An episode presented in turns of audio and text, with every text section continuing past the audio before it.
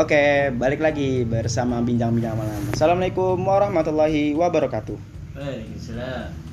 Aduh, udah lama banget ya udah nggak bikin podcast lagi. Biasanya eh, awal-awal pertama kali buka podcast kita udah sering ngobrol hampir setiap kali posting. Sekarang baru lagi ya mungkin ada beberapa kesibukan yang sehingga sedikit agak kegeser kali ya podcastnya. Lu biasanya rutin emang kalau bikin podcast ya?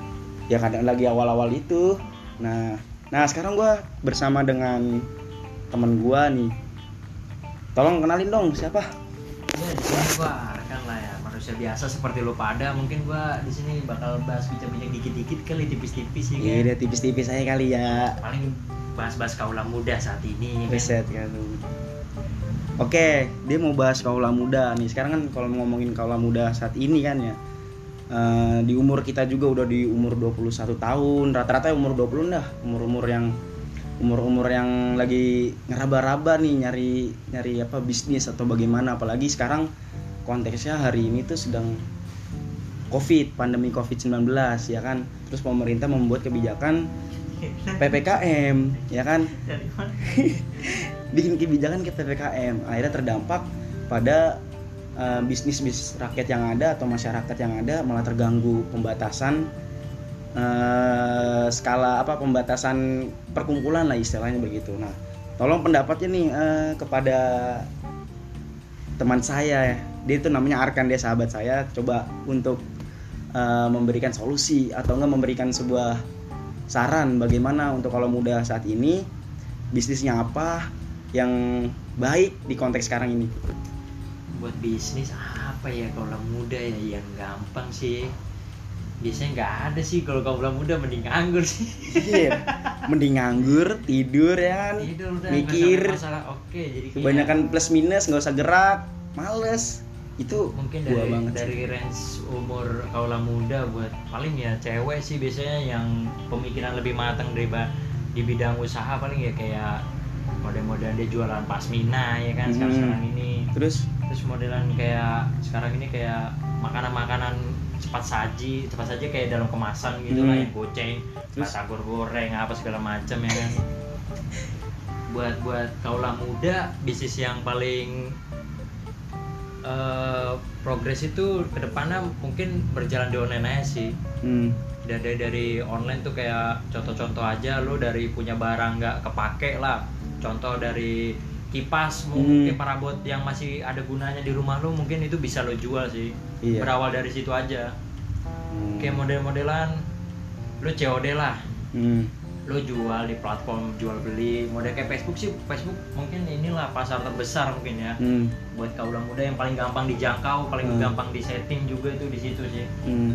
tapi kadang kan kalau ngomongin online ya kan banyak platform-platform online sekarang kan Ah. yang pertama ada yang kurang terpercaya terus yang juga yang kedua kayak udah ditaro cuman bagaimana cara caranya kan masih bingung. Yang ketiga belum tentu platform tersebut dikunjungin banyak orang akhirnya nggak ada yang beli. Itu tiga masalah. Nah kira-kira apa sih platform yang paling yang paling apa namanya? Yang paling bakal diminati dan dikunjungi orang terus bakal dibeli gitu. Istilahnya walaupun sehari cuman sekali lah sehingga kita bisa ngasilin duit. Kira-kira apa tuh platformnya buat platform sama pasar sih lu lebih harusnya lu lebih ke curhat dulu sama temen lu yang udah berpengalaman. Jadi itu lu bisa diajari sama temen lu lah yang terdekat lah. Gimana sih caranya lu apa namanya jualan online gitu yang terpercaya yang gampang diakses segala macam. Lu mending curhat dulu sama temen lu yang udah ngerti. Terus?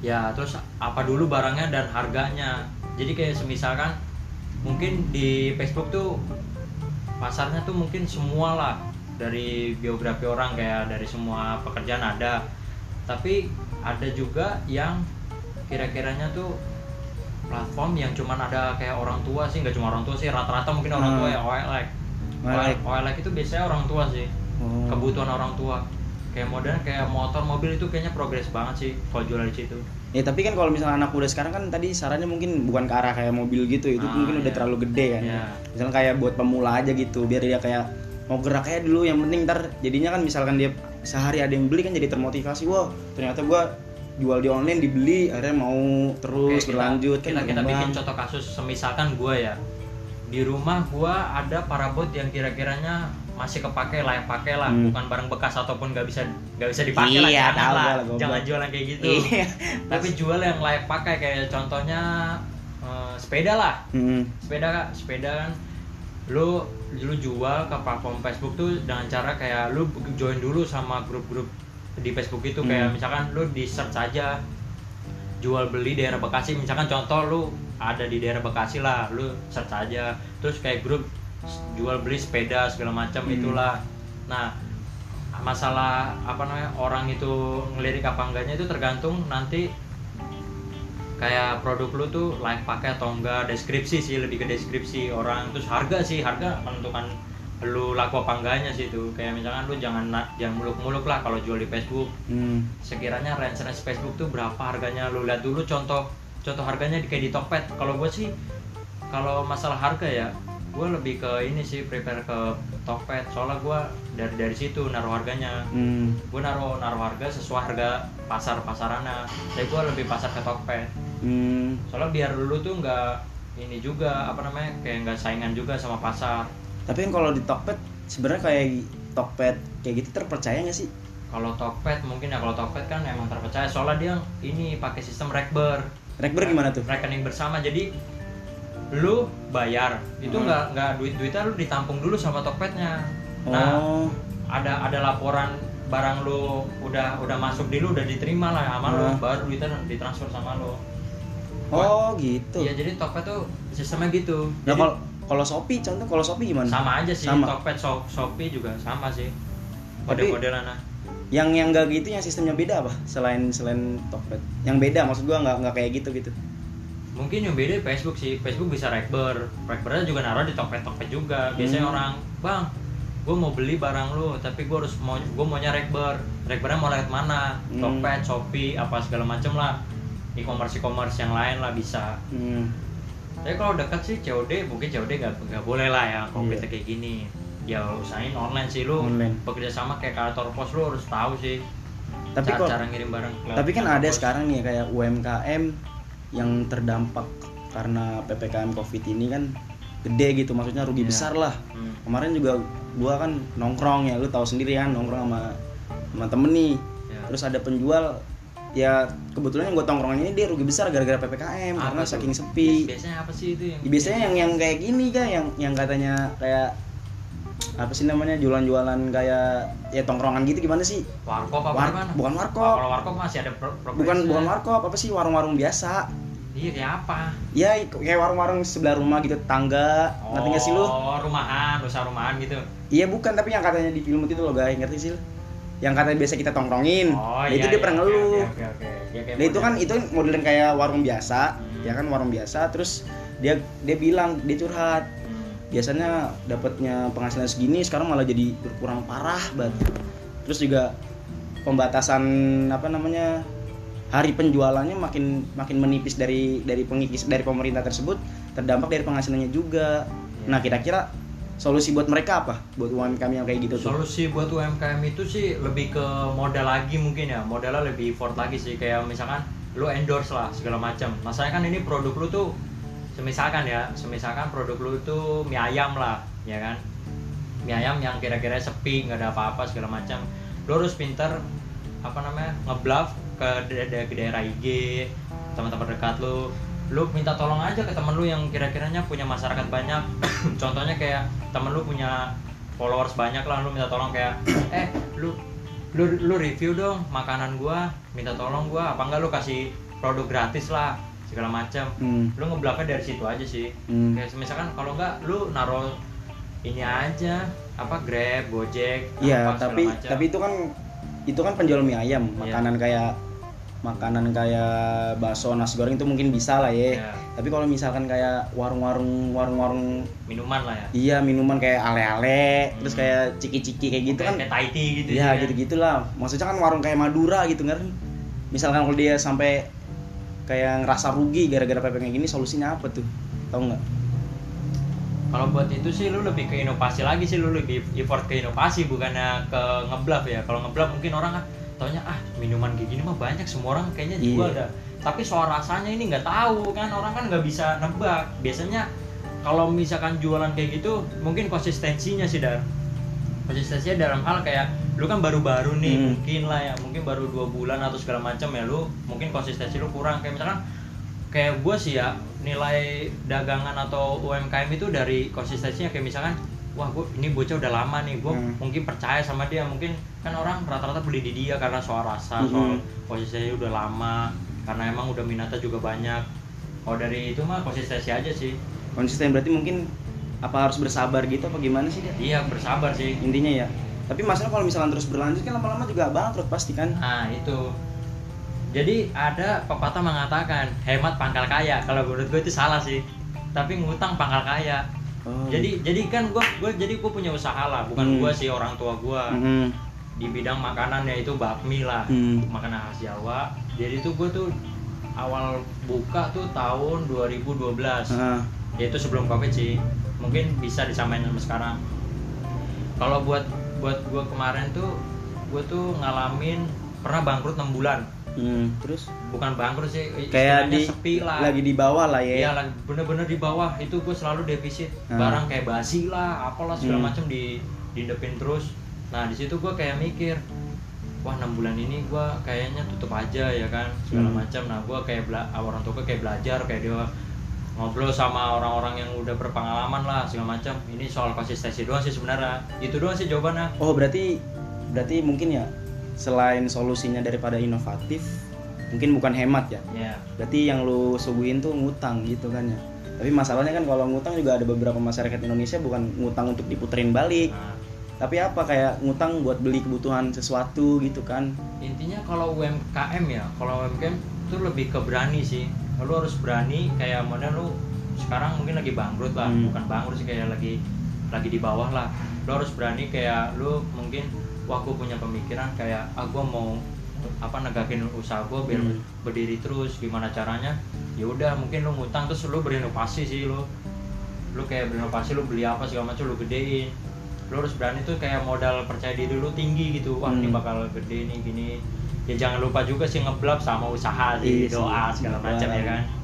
Itu penting sih. Berarti inovasi selain daripada ngutang apa? Ada lagi nggak?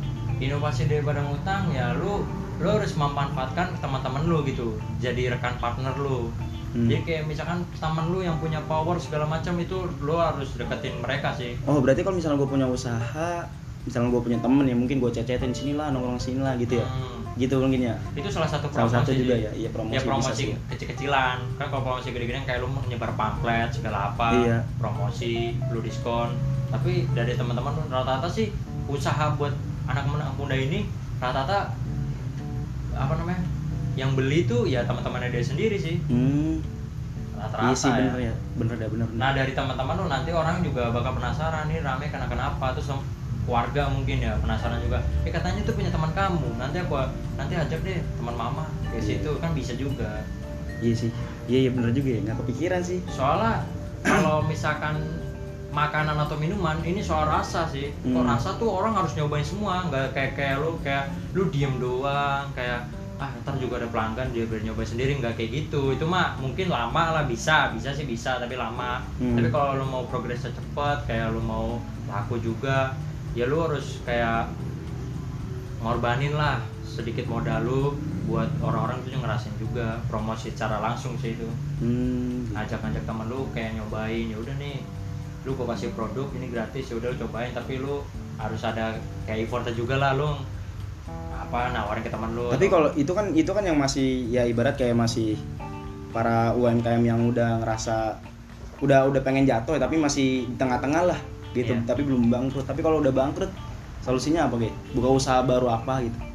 Kalau kalau bangkrut ya mending eh, usaha yang kira-kiranya tuh nyampur sama anak muda sama orang tua juga. Jadi kena rasanya sama orang tua dan anak muda. Berupa apa tuh? Barang makan apa jasa dah? Ya ya kalau bisa sih semuanya, Semuanya. kayak kayak makanan terus udah gitu lu buka reseller jasa juga kan. Hmm. jadi lu jual barang jual orang juga. Oh iya sekarang udah di- dimudahin dengan reseller itu ya? Nah lu Iya, iya. lu ngerekrut misalkan temen lu lah yang kira-kiranya butuh lah.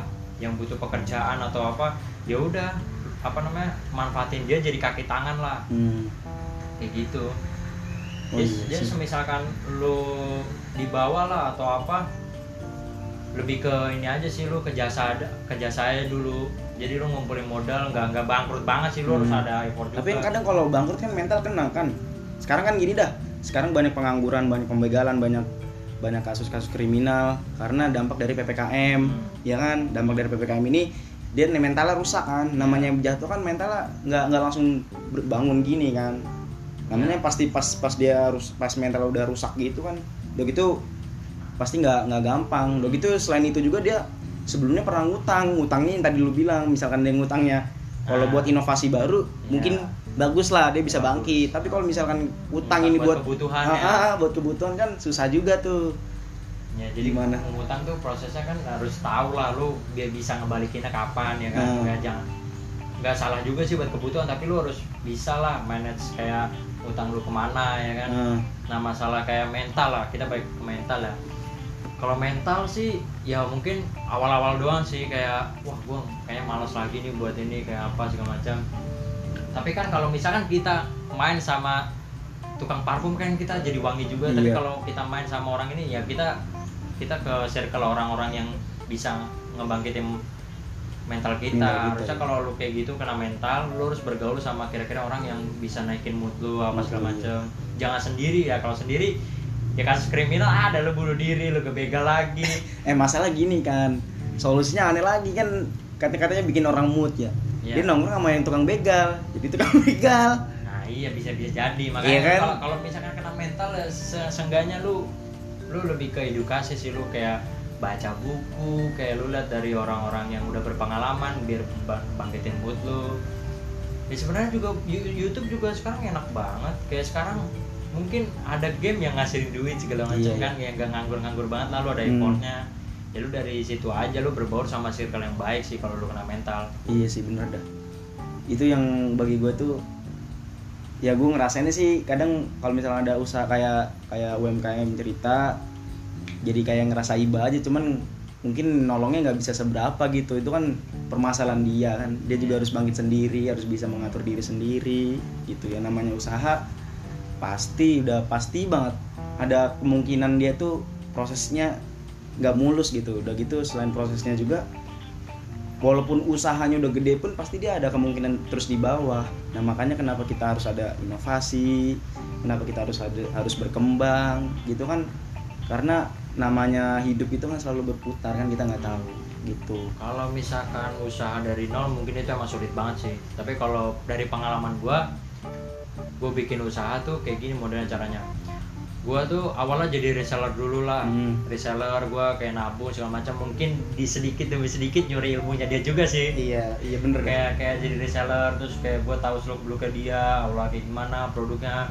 Terus bahan bakunya lu udah tahu lu Hmm. karena sering ngerasain juga kan. Hmm, Nah awalnya dari situ aja lu dari reseller kalau enggak lu pekerja jasa aja Hmm. jasa lu jasa lu dulu kayak lu nabung dulu kayak misalkan lu joki apa lu Hmm. mungkin lu bisa lah tenaga lu diandelin buat Hmm. ngasilin duit. Dari situ aja ya kayak orang-orang PTS sekarang. Ya mungkin dari bokap gue juga kayak gitu dulunya. Jadi itu dia kerja PT dulu kerja kerja kerja kerja.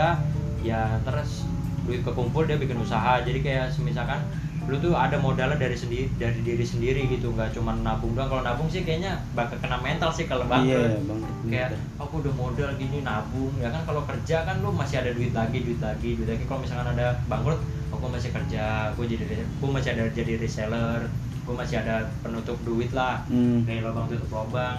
Hmm, ya seenggaknya lu nggak nol sih. Maksudnya nggak nggak cuma ngandelin UMKM lu doang nih. Tapi lu harus kayak kerja yang lain. Hmm. lu ada saran nggak di di pandemi kayak gini itu apa sih pasar yang lagi kencang-kencangnya nih barang gitu yang lagi bener-bener dibutuhin? Mungkin aja di ada beberapa orang nih yang lagi ini guys mungkin ada yang lagi dengerin yang butuh saran terus dia tiba-tiba dengerin kan nggak tahu ya. Maksudnya ada nggak sih saran dari lu? Kira-kira pasarnya sebenarnya lagi tinggi nih. Mungkin yang dari bangkrut ini dia bisa alihin coba belajar ke sini terus dia nyoba usaha di sini tuh. Ada nggak? Buat Pasar. buat teman-teman yang kira-kiranya mungkin ya dia pengen usaha atau dia nggak punya modal atau segala macam ya itu mungkin dulu dari kerja aja dulu lah segala macam. Lu lu nyu bukan nyuri sih lu nyari ilmu segala macam trik apa segala macam lu carilah dari orang-orang yang udah berpengalaman. Terus juga semisalkan lu mungkin punya pengen punya duit jajan jangan jangan inilah lu jual apa barang-barang keluarga lu yang masih kepake jangan lu jual. Maksudnya yang kira-kiranya lu jual barang yang yang nggak ke- udah nggak kepake tapi masih layak pakai. Hmm. nah lu itu lu jual aja kayak apa kayak di rumah lu lu cari gudang-gudang seluk beluk lu lu jual segala Hmm. macam itu laku kok itu gua gua alami sendiri Hmm. jadi itu kayak modelnya lu cari-cari pengalaman dari situ terus lu gitu lu ngebuka apa namanya lu ngebuka ini lu lah usaha lu juga dari situ kayak lu misalkan gue jual terus lu cerita ke teman lu eh gue kemarin habis jual ini laku loh terus teman lu bilang eh gue juga mau dong gue gua ada barang nih Hmm. tolong dong jualin nah lu jadi punya ini kan Hmm. Punya sarana gitu. Dari teman-teman lu punya barang lu lu diem aja. Kayak teman lu eh gua kemarin habis jual dari teman gua barang ini laku loh. Nah temennya dia tuh juga tertarik sama Nah. jasa lu ini. Nah. kayak wah iya juga ya. Nah lu jadi kayak ngambil profit dari situ margin dari situ. Kayak lu ngejual Hmm. barang misalkan 600 ribu lu ngambil margin 50 ribu itu Hmm. kan lumayan lah. Apalagi kan sekarang online ongkir biasanya ditanggung si dia si dia si pembeli kan. Iya biasanya kayak ya udahlah gitu aja dari kecil-kecilan gitu. Oh berarti mungkin kalau buat yang yang udah yang rasanya udah udah lagi di bawah maksudnya lagi bangkrut gitu ya. Berarti caranya mungkin cara mulai membangkitinnya kembali selain dia cari-cari pasar juga apa yang lagi ngetrend sekarang Ya. apa yang ngetrend sekarang terus habis itu makan itu sekiranya bukan musiman tapi makanan yang atau enggak barang yang lagi bener-bener dibutuhin orang terus-terusan gitu misalkan ya kan? Habis itu sebelum ke arah situ dia harus bikin modal. Nah modalnya mungkin dari itu yang jual reseller gitu Iya. ya. Mungkin terus setelah, setelah itu ketika misalnya dia udah jalan resellernya ini jangan sampai lepas kalau bisa kan gitu kayak biar ada penghasilan sampingan juga. Itu juga teruntuk teman-teman yang kira-kiranya punya modal atau duit nganggur lah. Hmm, ya bisa lah main reksadana Hmm. atau saham atau Hmm. apa. Lu itu juga bisa belajar sih sama teman-teman lu yang ngerti. Hmm. itu juga enak sih itu mungkin itu saham juga jangka panjang sih jadi Hmm. kayak misalnya lu punya duit ah kayaknya ini duit 6 bulan gua ngendep mulu nih Hmm. buat apa ya kira-kira gua, gua usaha takutnya kena resiko hmm, gue pengen main ini tapi juga takut gue nggak ada ilmunya gue Hmm. nggak ada tahu taunya segala nggak tahu menau lah segalanya ya udah lu kayak belajar kayak reksadana atau segala macam punya mungkin punya teman apa temen lu punya ilmunya saham nah mungkin lu bisa taruh duit tuh di situ sih jadi Hmm. lu dikelola sama temen lu yang ngerti dan duit itu dikelola sama sistem yang udah diawasi sama OJK segala macem lah Hmm. platform-platform banyak kok sekarang saham-saham yang kira-kiranya terpercaya terus dia punya penampung yang kira-kiranya ada lah masa depannya tapi kan ada beberapa orang yang masih takut dengan dengan apa namanya menanam saham Oh, investasi iya, iya, gitu iya. kan ke perusahaannya kan mereka takutnya mikirnya gini. Gue kemarin juga bis bis ketemu beberapa orang. Hmm, dia gue pernah nanya kenapa nggak nggak misalkan kayak invest gitu kan ya? Hmm, nah dia bilang takutnya duitnya ketarik tanpa kayak misalkan dia cuma naruh sepuluh ribu nih atau Hmm. enggak cuma beberapa ribu. Takutnya dia naruh segitu ruginya lebih dari segitu. Oh mungkin itu ketakutan karena emang dia nggak punya ilmunya. Nah, iya, makanya- udah gitu dia juga dari nol juga sih. Iya makanya mungkin terus habis itu gue saranin tuh, gue Hmm. saranin udah ini aja dah coba cari cari aplikasi yang buat pemula kayak Hmm, kayak iya, iya. bibit Ya, atau enggak yang oke. lain-lainnya Iya, yang yang sebagai kayak dia itu kayak cuman apa namanya mewadahi para pemula ini terus orang itu jadi di mediain ya untuk Nah. untuk itu kan masuk ke pasar investasi itu kan dia nggak terjun langsung ibarat kan gitu cuman iya cuman cuman dia juga masih belum percaya dengan hal itu kan ya udah itu tergantung sama dianya lagi. Bisa dicari di YouTube juga gitu kan ya. Hmm. tapi lu sendiri apa apa yang udah lo dapet dari misalkan investasi sekarang gitu? Di perusahaan-perusahaan atau nggak dari aplikasi-aplikasi? Kalau buat saham sih gue masih belajar sih ya. Kayak naruh saham beneran kayak lu beli per lot itu gue masih masih belajar sih. Tapi kalau buat reksadana gue emang lagi naruh sih. Bener. Karena karena teman-teman gue kan ngerti gitu gituan kayak gue mencoba kayak gue nanya lah gue kayak curhat gitu. Eh gue punya duit gini. Karena dia tahu lah tahu tahu kayak dia jelasin cara detail Hmm. secara ini. Gue makanya jadi tertarik lah sama yang udah tahu lah. Hmm. mungkin emang gitu sih. Kayak lu ngobrol sama orang yang udah tahu ilmunya segala macam mungkin lu tertarik karena dia sih. Gue juga tertarik karena dia karena emang udah tahu ilmunya. Ya berarti ini salah satu solusi juga nih atau saran juga nih. Bagaimana cara misalnya kita lagi ppkm kayak gini ya kan nggak ada penghasilan maksudnya nggak ada penghasilan yang naik dan up gitu gara-gara ppkm ini malah pada UMKM tuh pada lagi turun lah ibarat gitu kan lagi nggak penghasilannya nggak netep ke- di bawah mulu terus dapat rugi terus semakin semakin hari bukannya semakin untung tapi makin buntung ya kan Ya. mungkin solusi salah satunya adalah kayak kita nyoba nanam saham coba aja kecil-kecilan dulu misalkan itu terus juga kita lihat aplikasi-aplikasi yang sekiranya itu terpercaya Ya. terus juga yang kedua selain terpercaya juga harus aplikasi yang sekiranya tuh kayak buat pemula jangan sampai kita pakai yang yang udah berat banget udah pro lah Iya. lu tahu ngebaca datanya atau apa ntar lu Ah. bingung malah lu rugi iya mau nggak tahu segala macam lu buntu lah lu main Ah. mencet-mencet aja kan nggak iya tahu iya kan nggak tahu juga sih iya kalau itu mending ya tanyakan saja pada ahlinya sih kalau Iya. gitu lu harus curhat sih. Tapi emang bener-bener gitu dah ketika misalkan lagi UMKM kayak gini kan usaha salah satunya kan dari sang apa namanya penjual ini dia misalnya udah di usaha tersebut kayaknya bangkrut gara-gara ini ya dia harus banyak banyak banyak sharing sama orang yang bener-bener kayak sekiranya udah berpengalaman terus ahli ya kan habis itu nyari beberapa saran dari orang-orang yang sekiranya dia masih ber- bisa bertahan di de- di daerah pandemi ini kan gitu kan ya pokoknya kalau bagi para teman-teman nih yang dengerin kayak gini ya mungkin itu saran dari dari temen gua nih namanya Arkan dia. Pokoknya jangan sampai jangan sampai kita tuh kehabisan ide Ya, inovasi. Nah terus habis itu lagi kayak gini kita harus bersabar. Habis itu kita juga harus ngeliat pasar. Setelah itu juga ini yang yang penting ada di terakhir nih. Coba nanam investasi bisa dipelajarin di YouTube tuh banyak. Terus juga jangan langsung terjun dalam artian bisa dipelajarin dulu. Ada aplikasi beberapa yang yang buat pemula loh nggak langsung kayak terjun ke ini ke apa namanya pasarnya langsung. Kalau ke pasarnya langsung mungkin ada beberapa kendala kayak misalkan kayak diagram kita belum bisa bacanya teknik cara pembacaan yang gimana terus bagaimana prediksi untuk kayak apa namanya untuk untuk yang lebih kayaknya jadi lu menguntungkan gitu. Mungkin itu saran dari dari temen saya gitu ya. Mungkin ini terakhir sih dari gua ya. Apa tuh? Buat buat lu yang mau mulai atau lu mau terjun langsung lah ke dunia bisnis atau Hmm. lu mau ngap ekonomi lu lah secara yang kondisi yang sekarang ini. Jadi gue punya temen ya kayak dia tuh punya usaha namanya makaroni menjerit. Mungkin Hmm. salah satu dari lu mungkin ada yang tahu lah. Jadi tuh makaroni menjerit tuh cuman makaroni gitu. Hmm. Mungkin lu nih punya keluarga atau mungkin lu punya basic atau segala macam yang punya ada di dunia masak lah. Mungkin ada cita rasa lu yang enak lah mungkin lu coba lah. Kayak lu punya inovasi kayak gorengan. Nah itu gorengan bisa itu dijual secara luas dan orang-orang tuh mungkin tertarik lah. Mungkin dari packaging sih dan Ke packaging. Tapi terus juga dengan ini ya berarti dengan bungkus yang sekiranya kayak terlihat mahal wah gitu ya? Nggak nggak mahal juga. Tapi kayak kayak enak aja Menarik, gitu menarik. dia kayak enak lah dibawa ke mana-mana. Oh iya iya. Iya bener ya mungkin bedanya sama sama orang-orang biasa entrepreneur gitu kali Iya ya. sebenarnya orang kayak gue lihat kayak jual gorengan lah. Gorengan semua orang bisa beli gitu. Iya. karena emang packagingnya iya iya, iya. itu menarik dan enak aja. Nah mungkin dari situ aja sih mungkin lu bisa lah lu nginovasi dari packaging aja sih. Nah berarti itu salah satu inovatif. Lagi lagi pandemi kayak gini tuh kita nggak ter nggak terpaku dengan kayak UM apa namanya kita harus jualan di di, Kayak di tempat apa iya tempat juga enggak. Tapi Bisa. sekarang kan ada media sosial gitu Iya. bisa kita manfaatin tuh. Terus platformnya juga kita bisa milih-milih tuh. Mungkin kalau misalnya buat pemula salah satunya bisa Facebook gitu tuh buat pemula gitu.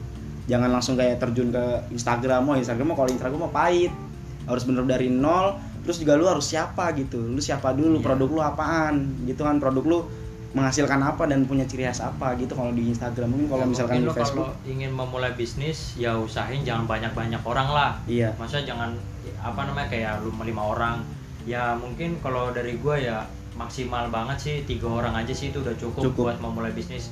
Soalnya takutnya ya duit sensitif apa segala macam Ya. lu ngaturnya ya jadi ribet Iya. ya. mungkin bisa sih lima orang kalau mungkin itu partai besar lah apa segala macam ngurusin apa. Tapi menurut gua sih itu tiga orang. Iya. Untuk developer yang owner itu udah cukup sih tiga orang. Oke dan itu terakhir sih buat gua. Oke. Good luck buat semua yang kira-kiranya mau mulai bisnis jangan takut lah intinya.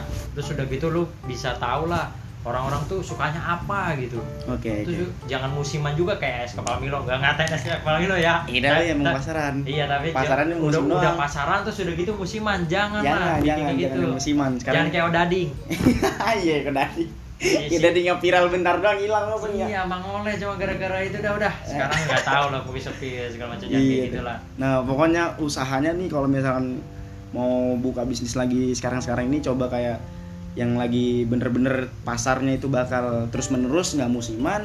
Setelah itu objeknya tuh yang dicari tuh nggak apa namanya universal lah. Ibarat semua orang bisa menikmati hal itu gitu sih. Yang lagi tren-tren gini cuman jangan sampai musiman doang gitu. Good luck lah. Good Jangan- luck lah. jangan Oke. jangan jangan dengerin apa kata omongan orang dah. Pokoknya sesuai prinsip lu itu ya itu udah udah jalan aja dulu. Jangan kebanyakan mikir. Sorry gue gue itu kebanyakan mikir makanya nggak jalan pokoknya hal positif ya udah nggak apa-apa ya kalau negatif udah cuek aja cuek kayak cuek balas dengan kebajikan lu Baik. Oke oke oke. Makasih makasih Bang Arkan, makasih Ya. Mas Arkan udah. Terima kasih buat atas ilmunya. Oke, itu aja yang bisa kami sampaikan dari podcast bincang-bincang malamnya. Terima kasih. Wabil taufiq. Wassalamualaikum warahmatullahi wabarakatuh. Waalaikumsalam